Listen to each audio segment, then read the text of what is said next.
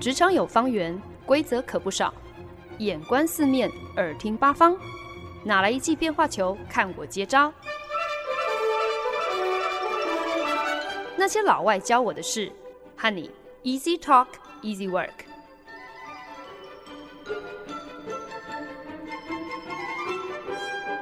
您现在收听的是《那些老外教我的事》，我是节目主持人焕恩。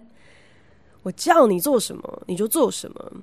这对很多人来说，应该都是一种呵 时不时就会有的一个憧憬吧。不管今天是你对下属的期待，是对另外一半的指使，还是对儿女的管教，好像总是有一些时候，我们心里会闪过这样的一个念头哦，甚至呢，还会怨对着为什么偏偏呢，就是遇上这么不听话的人。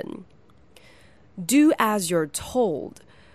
我说了，你照办就对了。这应该呢是做爸爸妈妈最常挂在嘴边的一句话，特别是当父母亲懒得跟小朋友废话太多，不想要给小人有讨价还价的机会的时候，如果想要最快了结任何一切诡辩的方法，似乎呢就是要落下这么一句话。可是呢，我慢慢就发现，好奇怪哦。怎么这句话的效力好像大不如前呢？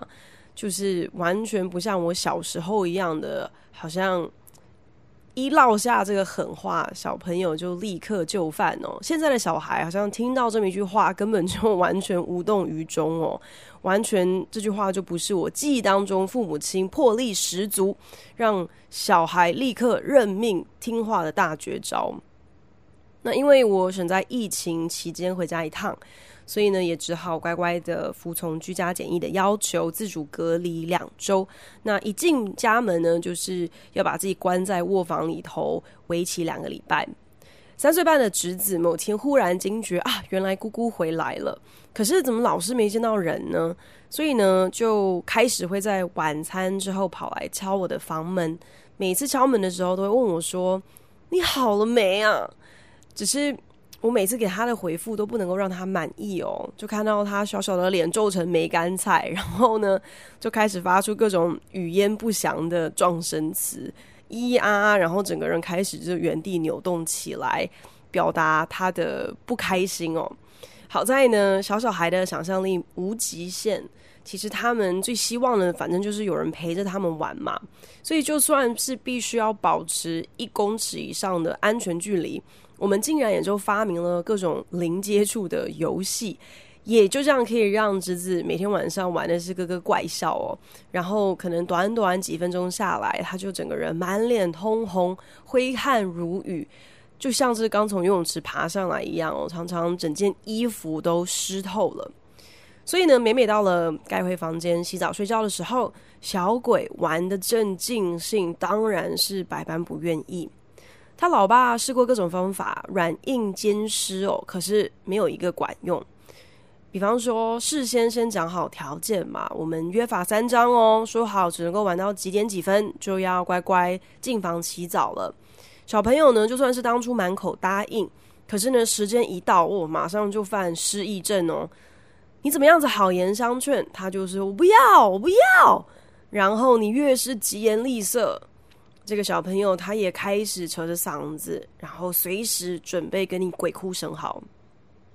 你给彼此找个台阶下，同意呢，让他再玩个五分钟，甚至还让小朋友自己按下手机上码表启动的按钮。结果时间一到了，小人一样耍赖。遇到这样的不听话的情况，到底该如何是好？当然，今天如果是我小时候，应该一开始就不会有这样子的胆造次哦。特别是如果都已经跟爸妈讲好了，还死不肯认账，还想耍赖不听话，那肯定是要挨一顿揍的。可是看着我的侄子，我认真觉得，就算今天他一不听话，你就大声呵斥他，就把他抓来揍一顿，让他知道谁才是老大。好像你敬酒不吃，我给你吃罚酒一样。我也不觉得这样子就能够收服他耶。认真觉得到了下一次，他搞不好还是一个样。大家好像都很习惯，就是以哎，现在小孩就是意见多来做一个总结，好像这样就能够解释为什么小朋友不听话很难管，好像小朋友为什么竟然可以对 “do as you're told”，我说什么你就照着做就对了，这样的一句话完全免疫。可是认真想起来，其实对这句话免疫的人，或者是至少对这句话完全无动于衷的，根本就不只是小朋友而已啊！我忍不住就在想哦，听话跟不听话之间的那一念之差，到底是差在哪？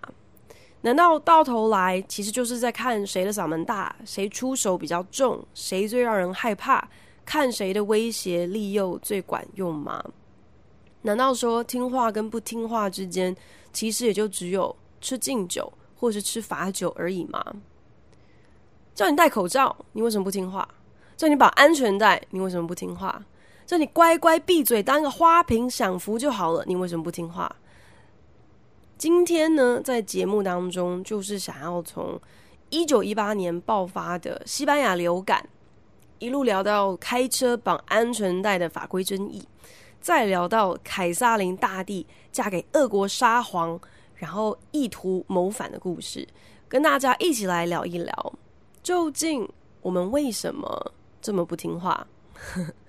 过去一年半呢，呃，就是 有点自己挖坑给自己跳哦，限定每周要按照英文字母的顺序选一个英文单字为题来跟大家分享。那按照这样的一个架构呢，所以呢，我应该就是要从 Z。开始数回去了，哇、哦！一想到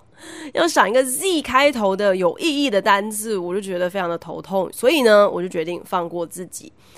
本周呢，就是以 “Do as you're told”，照我说就对了这句话作为呃主题来发挥一下，好像趁这个时间也蛮合适的哦。毕竟就是 我连我自己曾经说过的话，我都不愿意照做，就对了，有点有点讽刺哦。Do as you're told，字面上听起来好像特别的跋扈哦，就是有种我说了算的独裁。也难怪呢，这招基本上今天不管你的身份是什么，场合是什么，可能都不太管用。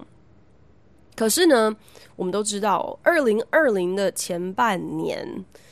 好像算是一个特例吧。我们深陷了一个情况，似乎特别适用，甚至是特别需要。有人能够登高一呼，告诉大家：“我叫你干嘛，你就干嘛就是了。”Do as you're told。毕竟呢，在面临不知名传染病的时候，在资讯不是那么的完整，然后每一个人的行为真的是动一法牵全身，都有可能直接冲击到身边的每一个人的安危健康。在这样的一个情况之下，其实呢，好像真的是特别需要有人来发号施令，特别需要大众可以集体服从。当然，这样的情况呢，其实根本就不是前所未闻的，因为呢，上一场近乎瘫痪了全球，甚至呢，死亡人数高达了五千万人的传染病，就是一九一八年的西班牙流感 （The Spanish Flu）。西班牙流感的起因呢，呃，专家追溯最早的这个传染温床哦，其实呢是发生在美国境内的军事要塞。在一九一八年的年初呢，其实就已经开始呃发现了病例。到春天的时候呢，其实就已经开始在各个军营扩散哦，因为士兵他们会在军营之间移动嘛，所以呢也就开始传染到呃全美各个不同的军营，然后也就这样子一路传染到了当时第一次世界大战的最前线，也就是欧洲大陆。到了夏天的时候呢，因为呃。多国军队交战哦，所以大家可以想象，其实不过就是几个月的时间，已经呢在全世界五大洲都能够发现西班牙流感的确诊案例。这整个传染的进程跟幅员，大家听起来是不是觉得很耳熟呢？这不过呢是当时第一波的战地感染，那那个时候其实疫情并不是特别的严重哦，大家最多就是患患者最多就是发烧个三天，也因此呢很多人都松懈哦，特别是前线的医护人员就觉得说，诶，其实这样子好像疫情也没有那么严重啦，大概发个烧结束之后，呃，这这场传染病大概也就收尾了，谁知道根本不是这么一回事哦。第二波的疫情呢，病毒变得更加致命，传染率快速，致死率高。慢慢的呢，就从军营、从战地中开始回去传染给了一般大众。当时呢，斐济岛在十四天之内，竟然就已经死了百分之十六的人口，可见的这场传染病的死亡率实在是非常的惊人哦。粗估当时的总死亡人数，将近是那个时候全球百分之三到百分之五的人口。那值得一提的就是呢，当时政府为了抑制疫情的政策，其实跟一百多年之后的今天。几乎是如出一辙哦。同样呢，就是呼吁大家没事不要出门，出门要记得戴口罩，要保持一定的距离。这样子近乎百分之百的雷同度，真的有点让人哭笑不得吧？也不知道现在到底是应该要开心啊，就是有史实考证哦，这些呃我们。其实沿用到如今的基本的防疫措施，真的是经得起时代的考验，还是应该要感到特别的无奈。原来基本的防疫措施竟然百年如一日，完全没有什么跳跃式的大革新哦。我们现在对于防疫、对于传染病的理解，好像还在停留在二十世纪的那种状态。而既可悲又有一点有趣的地方，就是当时。一如现在，美国大众对于戴口罩这件事情呢，虽然大部分的人还是有一些基本常识是愿意配合的啦，却仍然有一小撮人就是不听话。一百多年前呢，那个时候很多人，特别是男人，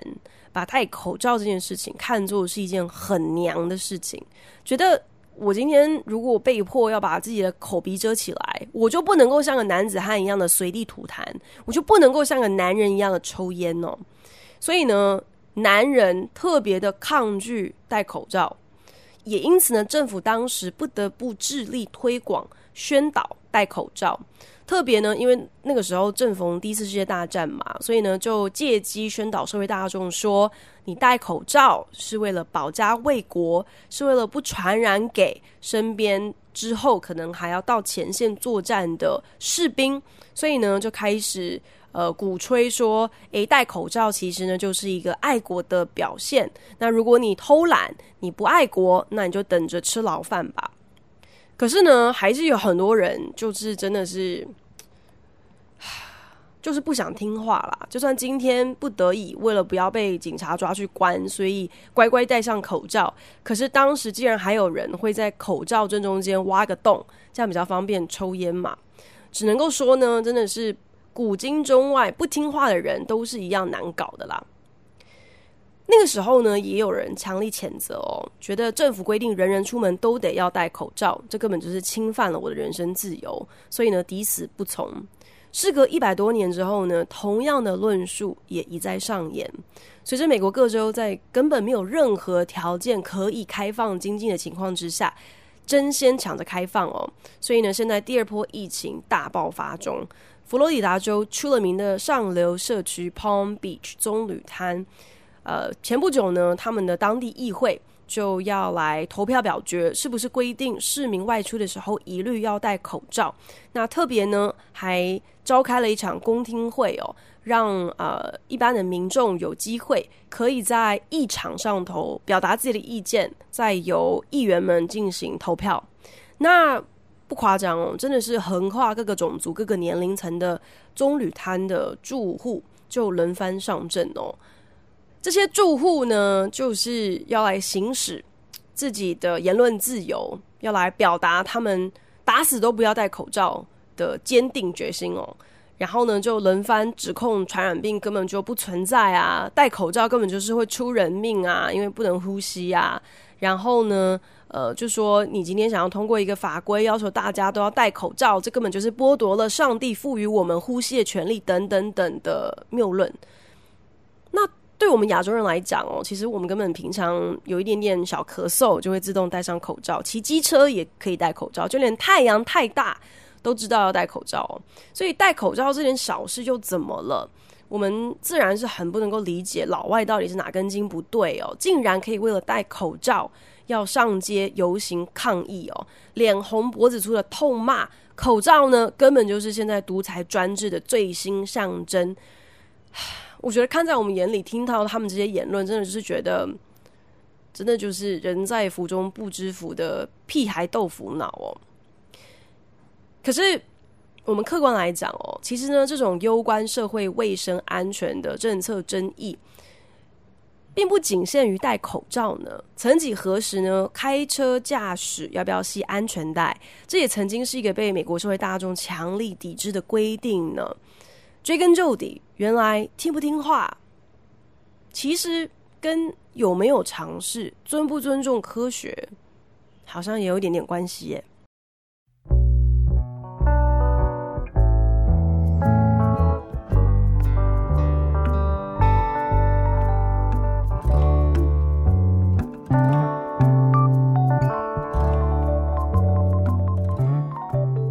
您现在收听的是《那些老外教我的事》，我是节目主持人焕恩。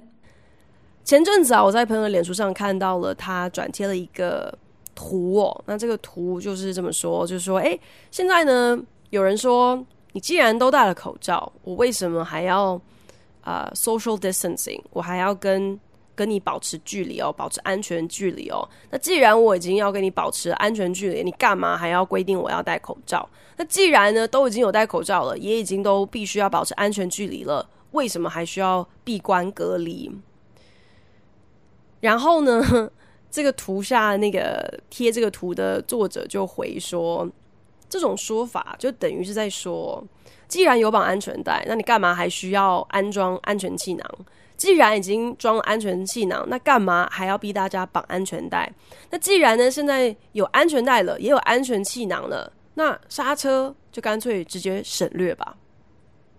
说起来呢，戴不戴口罩的争议哦，跟当年开车要不要系安全带，其实这整个过程跟很多争议的点，我觉得好像几乎是如出一辙的呢。我们现在对于开车系安全带这件事情，应该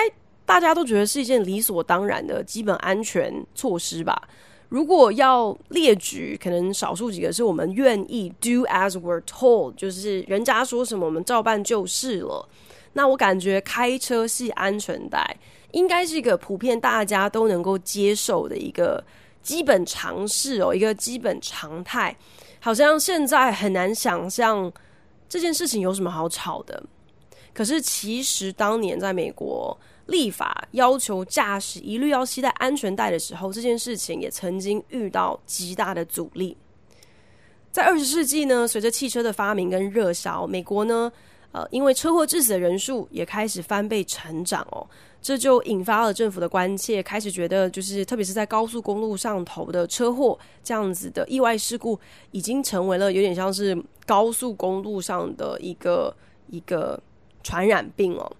其实呢，早在十九世纪呢，就已经有人发明类似安全带的概念。可是呢，竟然是要一直到一九五零年代的时候，汽车制造厂商才开始提供安全带作为一个呃另外加价贩售的零件选项。可是既然这是一个可选择的，所以可想而知哦，当时大部分买车的驾驶，他们当然都不会考虑要另外自费安装安全带喽。即使到后来呢，美国国会通过了法条，要求汽车厂商一律必须要在他们贩售的所有车款当中加装安全带之后，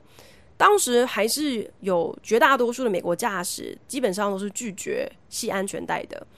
呃，拒绝的理由呢，不外乎就是安全带很丑啊，不好看呐、啊，绑起绑起来不舒服啊，我不能呼吸啊，或者是其实安全带根本也没有什么用嘛，还有就是。这个最受欢迎的一个抗拒的理由就是我自己的命我自己管就好啦，政府你凭什么想要来限制我的人身自由等等等？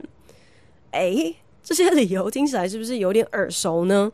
因为呢，以上这些理由几乎就是跟现在这些反对戴口罩的人所提出来的理由是一模模一样样的。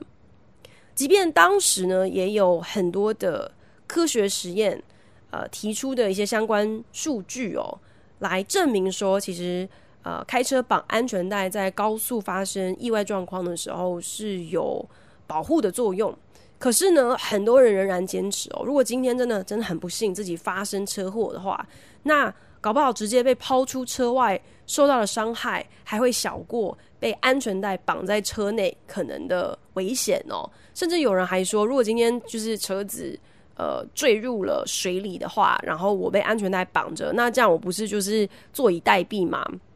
反正呢，总而言之呢，大家在那当时呢，几乎都是完全忽略、罔顾任何呃研究啊，或者是科学啊所呈现出来的数据跟报告。所以呢，很多人干脆呢自己就把车内的安全带剪掉，甚至呢还有呃人会到处联署，就是希望呢要举办公投来废除政府所定定这个需要绑安全带的法规。当然，现在我们已经都知道了嘛，就是绑安全带这件事情，已经就是大部分人都能够接受的一个基本安全常识。说起来呢，好像有一些集体而大幅的，特别是行为上的改变。或许你听不听话的关键，最重要的还是时间吧。不管你是不是制定法规，是不是以各种严厉的惩处来恫吓他人就范哦。或者是不管你今天想办法释放多少的好处，想要诱使他人服从，你想要在人家的日常生活当中去植入一个全新的习惯，一个全新的行为，需要的不只是大量的宣导，诶，不只是法规的约束，其实呢，你更需要的是时间。任何新观念的散播，其实是需要时间嘛，因为大家要养成一个新习惯，需要时间，慢慢累积足以改变我们既有想法的证据，也需要时间。到头来听不听话，有的时候其实好像无关理性与否、尝试与否，诶，有的时候甚至可能你需要的不过就是有一个潜移默化的压力。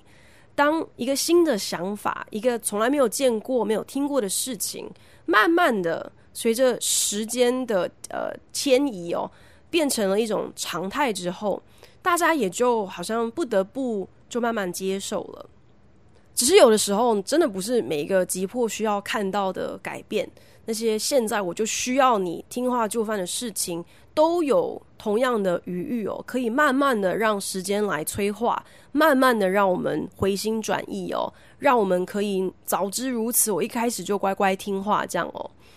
又会不会有的时候呢？其实我们不听话所得到的收获，远远超过服从，超越听话，以至于我们不论代价，搞不好抵死都不会愿意 do as we're told。不久前呢，我发现了有一部电视影集叫做《The Great》，这个呢是由二零一九年提名奥斯卡最佳影片的电影《争宠》的 Favorite，它的编剧之一 Tony McNamara 由他所撰写的同名舞台剧改编而成的一个电视影集哦。那这个影集呢，描述的就是当时还不是大帝的凯撒琳大帝，二十岁出头，刚刚嫁给沙皇彼得三世。那后来呢，意图谋反政变的故事。根据历史记载呢，凯撒琳大帝她本名是苏菲，是普鲁士王朝的呃一位公主哦。所以呢，按照当时贵族联姻的惯例，她就嫁给了也是德国人的沙皇皇储彼得三世。结果呢，在彼得即位成为沙皇六个月之后呢，凯撒琳就发动了政变，推翻了彼得，自立为皇帝。The Great 采取的作风呢，就是一如 Tony McNamara 的电影作品《争宠》一样哦，是一个呃史实混合了很多现代元素的一个黑色幽默剧情片。电视影集每一集一开始的那个剧名字卡哦，还会很俏皮的打上一个注记哦，说呢，这是一个偶尔符合史实的故事哦。剧中呢，由好莱坞气质女明星 Elle Fanning 饰演天真烂漫的年轻凯撒琳。她呢，对于婚姻是充满了无限的憧憬哦。可是呢，很快的在婚后，她就立刻发现，原来自己的丈夫，呃，由珍妮佛劳伦斯的前男友 Nicholas Holt 所饰演的这个彼得三世，他根本就是一个任性野蛮的无知莽夫哦。那对于彼得的这个角色设定呢，其实呢是 Tony McNamara，他稍微。有加油添醋的地方哦，其实就是为了让彼得可以成为一个啊、呃、电视剧当中比较有看头的坏人啦，所以呢就故意把这个角色设计的呃比真实的人物可能更加风流、更自负、更不如食肉糜的天兵哦。那凯萨琳在出嫁之后呢，其实呢，马上对于爱情、对于婚姻，还有对于做贤妻的这这些种种的憧憬，都马上幻灭之后，就看清了彼得根本就是一个扶不起的阿斗哦。啊、他根本就只是为了要宣扬国威，所以很任性的发动了一个他根本赢不了的战争，让俄国士兵白白的去送死，甚至呢还在庆功酒宴上呢野蛮的将敌军将领的首级当做是甜点的摆盘装饰品。诶，对于凯撒琳的期待呢，真的就也就只是指望他能够尽早生下一个皇储哦，除此之外真的是别无他求。而且可想而知，那个时候的俄国基本上也是有非常明显的性别歧视，所以呢，沙皇当然呢也是禁止女性有任何的受教权。除此之外，对于当时在国境肆虐的天花疫情，彼得也是很残酷的，一律呢就是将病患烧死哦，丝毫不觉得这样子的做法就是为了以绝后患的不择手段有哪里的。啊、呃，不人道或者是不妥的地方，他对于科学、对于医学或者是文学，甚至是哲学，也是半点兴趣都没有。当然，以上这些形容跟描述，真的都是呃，因为电视剧的考量，所以有一些夸大其词的地方啦。如果听众朋友对于彼得三世、对于凯撒琳大帝真的很有兴趣的话，其实可以参考一些真正的、实际上的一些呃历史的文献哦。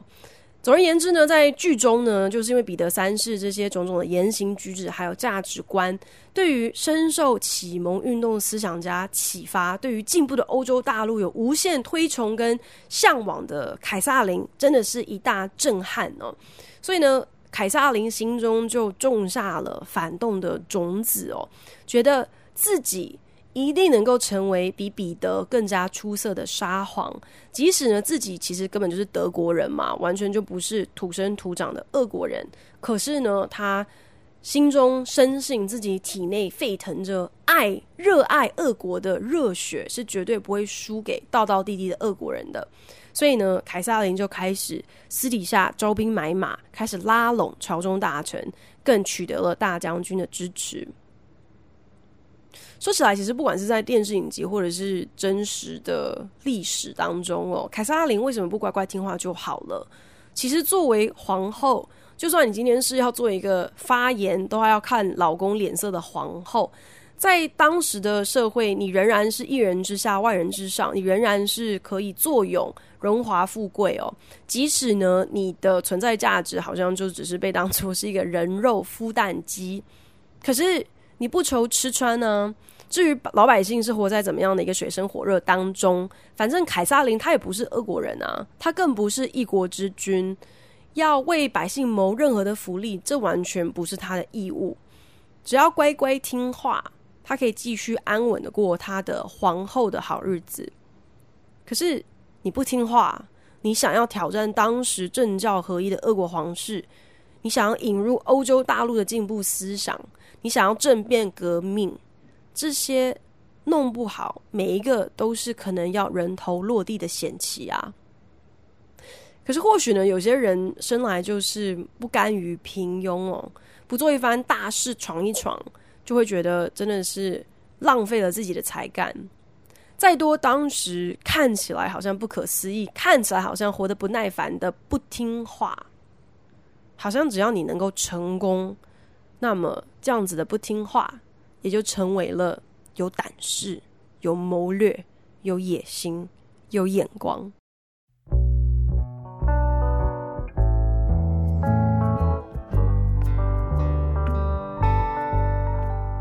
本节目由好家庭联盟网、台北 Bravo FM 九一点三、台中古典音乐台 FM 九七点七制作播出。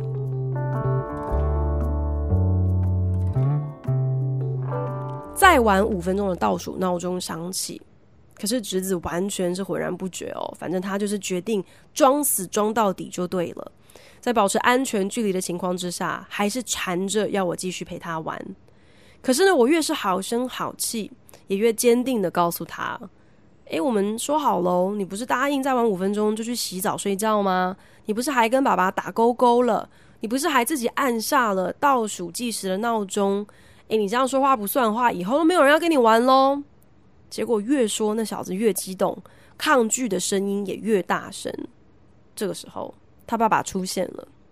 我心里想着，我虽然自己没有小孩哦，可是我常听人家说，你管教小孩的关键就是一定要一致。不只是父母的口径要一致哦，千万不能够其中一个心软倒戈，然后什么规矩都不算数了。你定定规矩本身也应该要说一就是一啊。这个道理其实就跟法庭诉讼案一样嘛。今天呢，你一旦开了先例，那么后面类似的案情八九不离十就会比照办理。所以你一旦开了规矩可以失守的先例，以后呢，就别想让孩子信守承诺，乖乖听话了。结果，他爸爸竟然一改前面两次小朋友耍赖的时候，呃，管教的那种严厉口气哦，这一次忽然之间满脸慈父样，然后很温柔的说：“嗯，你是不是因为还没有跟爸爸玩？那我们来踢球，我们踢完五球之后，我们就要去洗澡睡觉喽。”我默默的就躲回了自己的房间哦。当时第一时间心里的想法就是：亏我还这么努力的想要帮你维护规矩，诶。结果你现在竟然亲自拆了自己的台，好啊，那那我也没辙了。可是后来转念一想，管教孩子也是需要有让步的余地吧？毕竟其实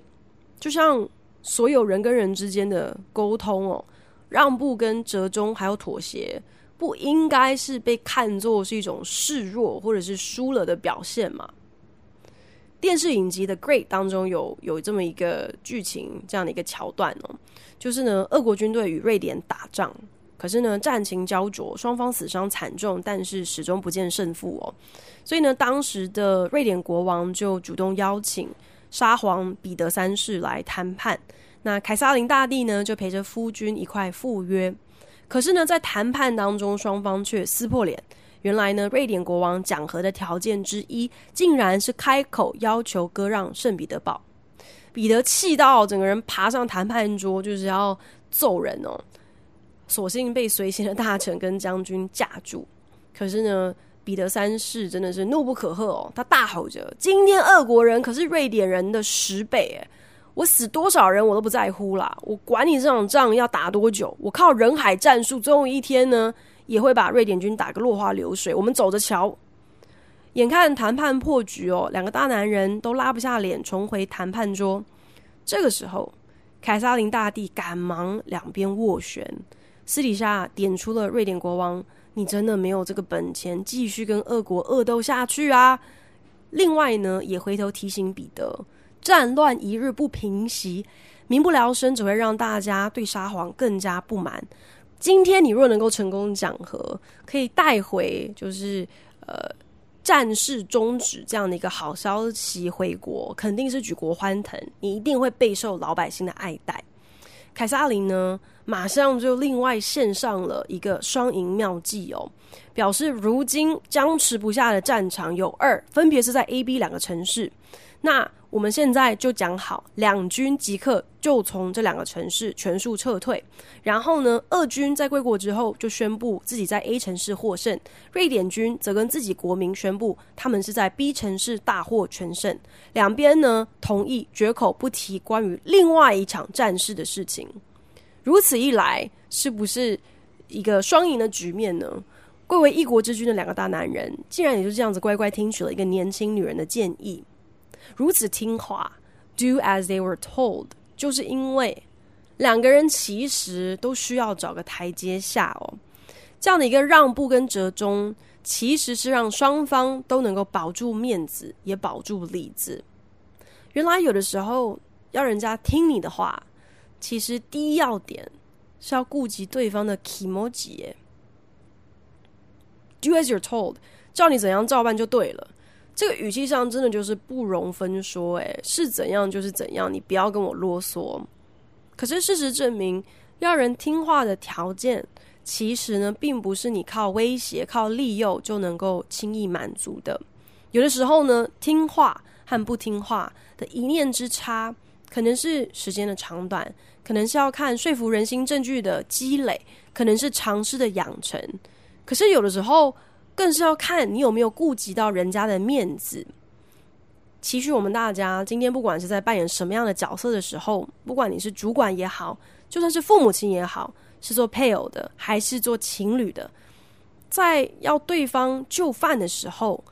希望我们都能够展现像是电视影集的凯撒琳大帝那样子有智慧的手段哦。特别是当你遇到像我侄子一样这么卢的人的时候，也能够明白，有的时候呢，正面直球可能适得其反。在敬酒跟罚酒之间，或许呢，仍然存在一些不同的可能。比方说，就是单纯的小酌一杯把干净嘛。我觉得这种让彼此都有台阶下的柔软，即便是面对一个三岁半的孩子，搞不好比起严厉的威胁，你照做就对了。我觉得更是能够赢得人心，更是能够让人就范听话的秘诀吧。